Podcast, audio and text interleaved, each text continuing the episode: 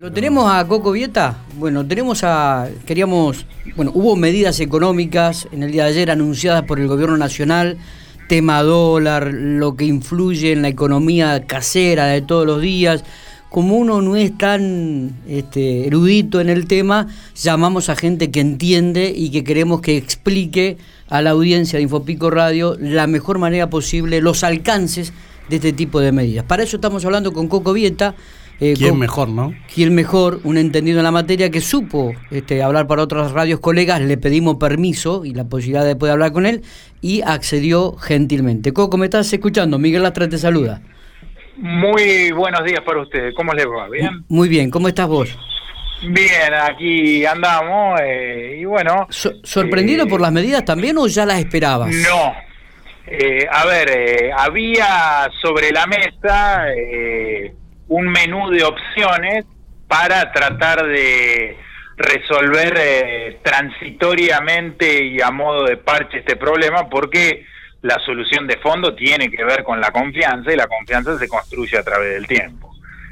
Recordemos que con motivo de la crisis del coronavirus, el Estado tuvo que financiar múltiples necesidades a consecuencia de la pandemia, y el único lugar donde hubo la ventanilla abierta para sacar dinero fue la impresión de billetes. Entonces, ¿qué pasa? Hay tantos pesos dando vuelta que se genera una expectativa devaluatoria en torno a eso, porque la gente se entra a preguntar, bueno, ¿cuándo el tipo de cambio va a convalidar todos estos pesos que andan dando vuelta? Uno creía que con la reestructuración de la deuda esa expectativa iba a mermar, pero todo lo contrario, porque el problema de fondo concretamente es ese, es decir, es la fuerte emisión de moneda y cómo la economía la va a terminar asimilando. Todo a partir de que el Estado no tiene plata, está descapitalizado totalmente, dado que gasta mucho más de lo que recauda. Coco, buenos días. Matías Oporto. Sí. ¿Cuál fue la medida en concreto que tomó ayer el Banco Central o el gobierno? Aplicar una retención del 35% a cuenta del pago de ganancias y o bienes personales el año que viene, que vos pagás en función del año 2020.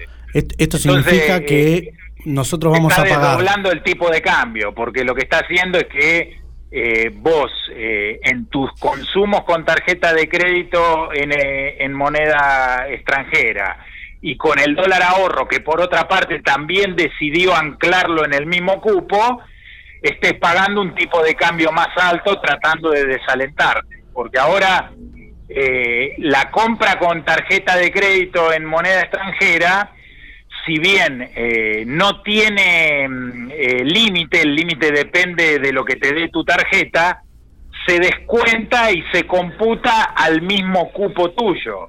Es decir, vamos a suponer que yo compro un teléfono de $1.500.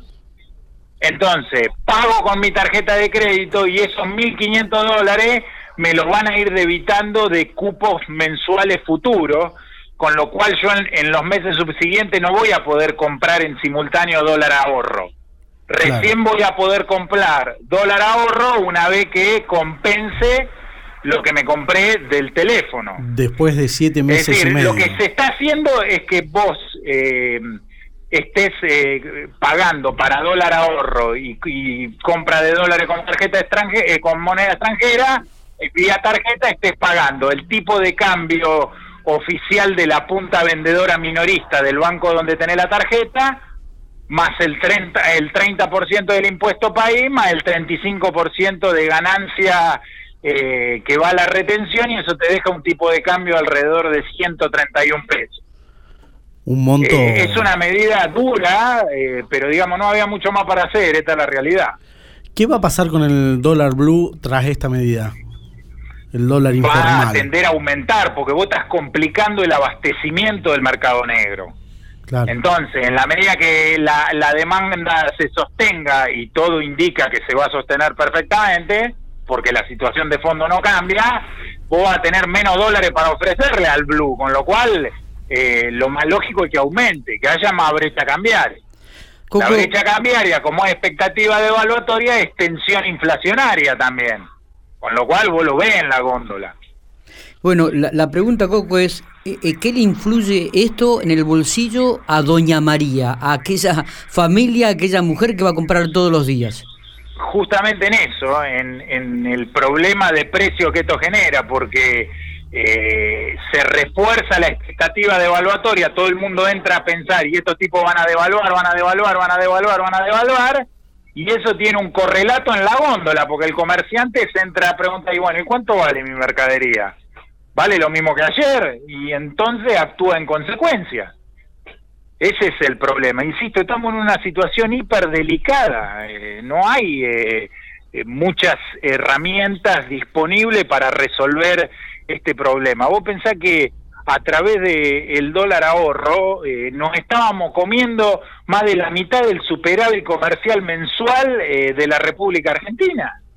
Y el país necesita dólares para producir, es decir, para poder importar bienes de capital y producir otros bienes, para poder importar bienes intermedios. Claro. Y vos tenías un dólar subsidiado, esta era la realidad, que era la modalidad del ahorro, que también es cierto que lo tenías que tener, porque si no, justamente se te refuerza la expectativa devaluatoria. Bueno, ahora se tomó una decisión, porque las reservas internacionales venían deteriorándose peligrosamente. Entonces se optó por reforzar el cepo, que lógicamente te va a llevar a una mayor brecha cambiaria. Y de la mano de la brecha cambiaria va a tener un problema con la inflación también.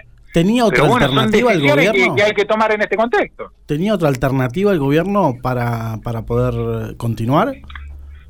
No, es decir, otra alternativa que estaban sobre la mesa podría haber sido devaluar directamente, que eso también te genera un problema de precio. Otra alternativa podría haber sido bloquear definitivamente la compra de dólar ahorro, que eso también te genera un problema en el paralelo porque te lo hace rebotar porque no tenés manera de abastecerlo.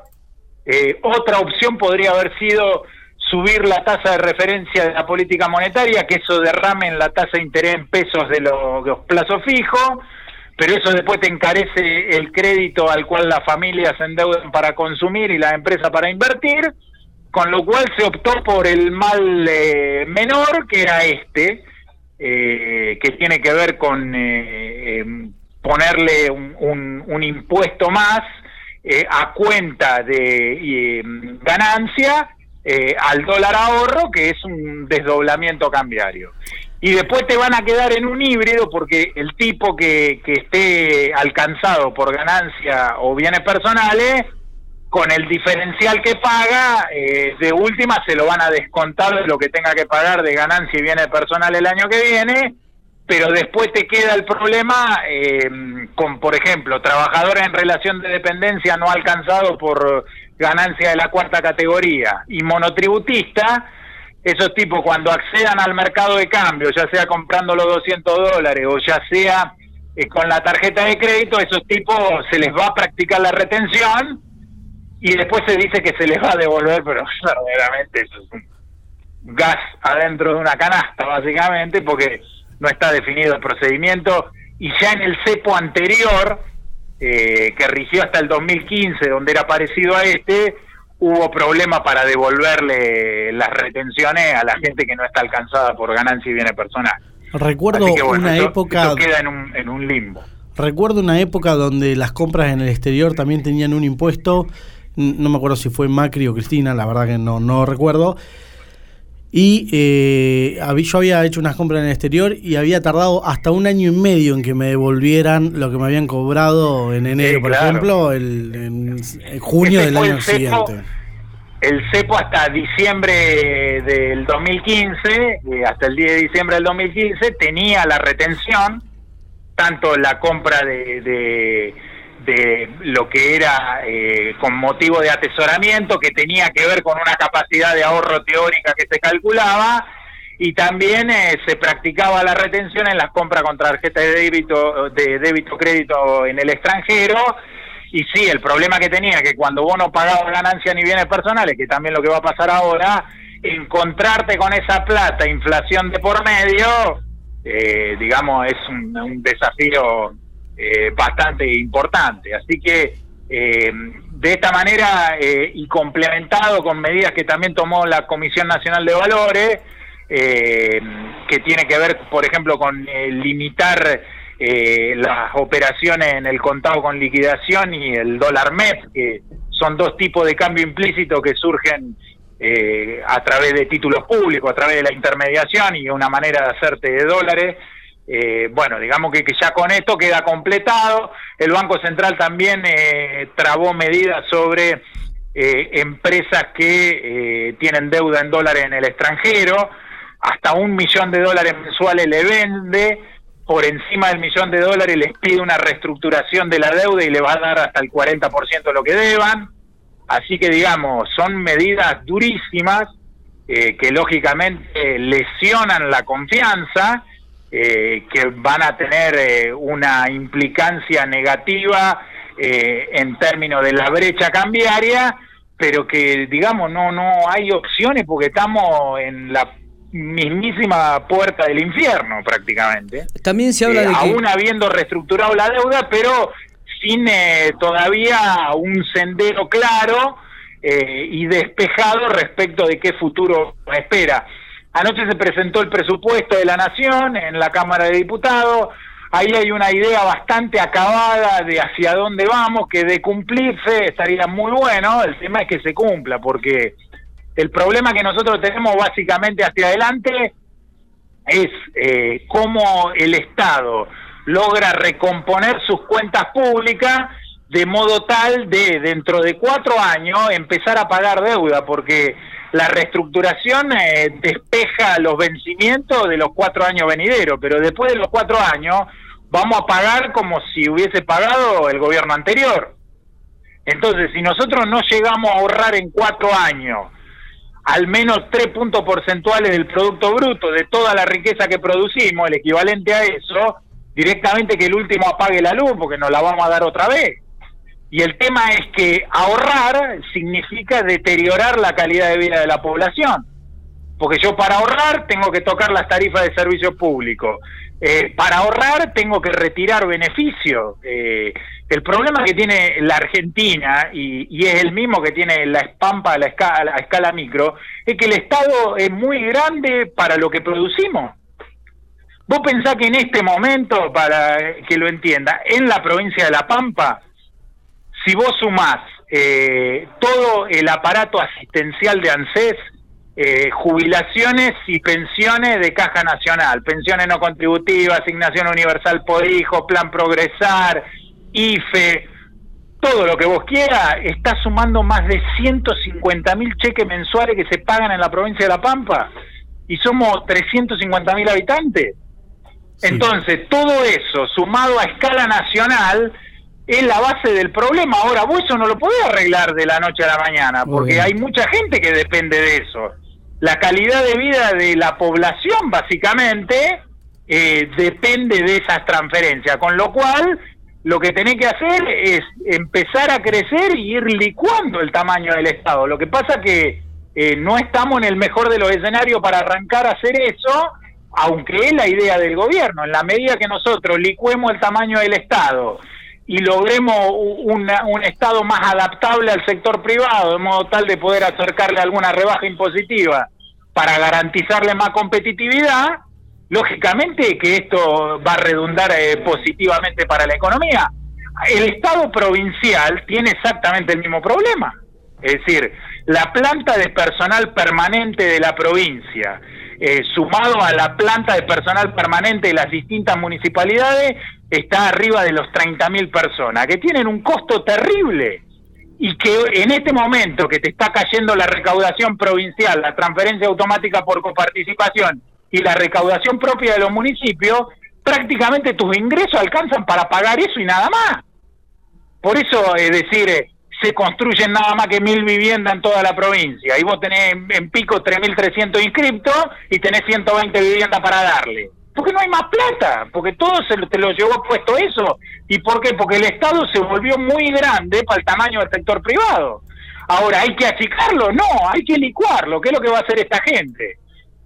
Lógicamente no le gusta a nadie licuarlo, se fumaron en pipa a jubilados, pensionados, beneficiarios de asignación universal y demás, suprimiendo la fórmula de jubilación de actualización de las jubilaciones, porque tienen que de alguna manera empezar a conducir el tamaño del Estado a un sendero soportable, pero digamos, acá vamos a perder todo, esto está claro.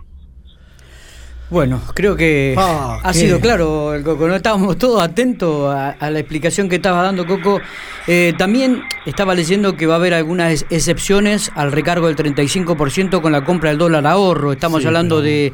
muy poco.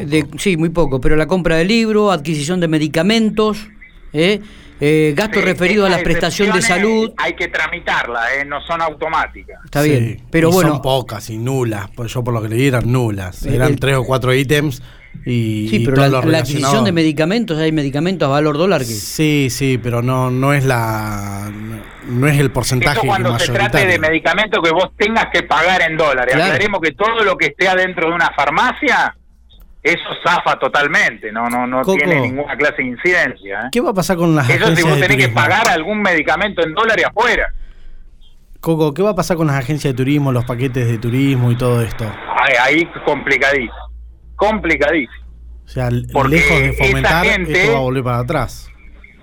Es decir, en el contexto de la pandemia, esa gente está en el suelo. Y ahora con esto, digamos que se entorpece, porque justamente lo que se busca desalentar es el consumo en dólares con tarjeta de crédito. Claro. Paquetes turísticos y demás. Se trata de que el no te drenen las reservas por ahí. Viva el turismo argentino. Entonces la única manera de contener eso es a través de medidas de este tipo, que son desagradables, antipáticas, pero insisto, no había mucho más sobre la mesa para poner, ¿eh? Bueno, muy bien, Coco, te agradecemos estos minutos que has tenido, ha sido súper claro, con los conceptos. Bueno. Sobre todo sobre los que se fumaron la pipa. Éxitos en este nuevo emprendimiento y saludos a usted y toda la audiencia. Te estaremos llamando seguramente en algún otro momento. Por favor, entera disposición.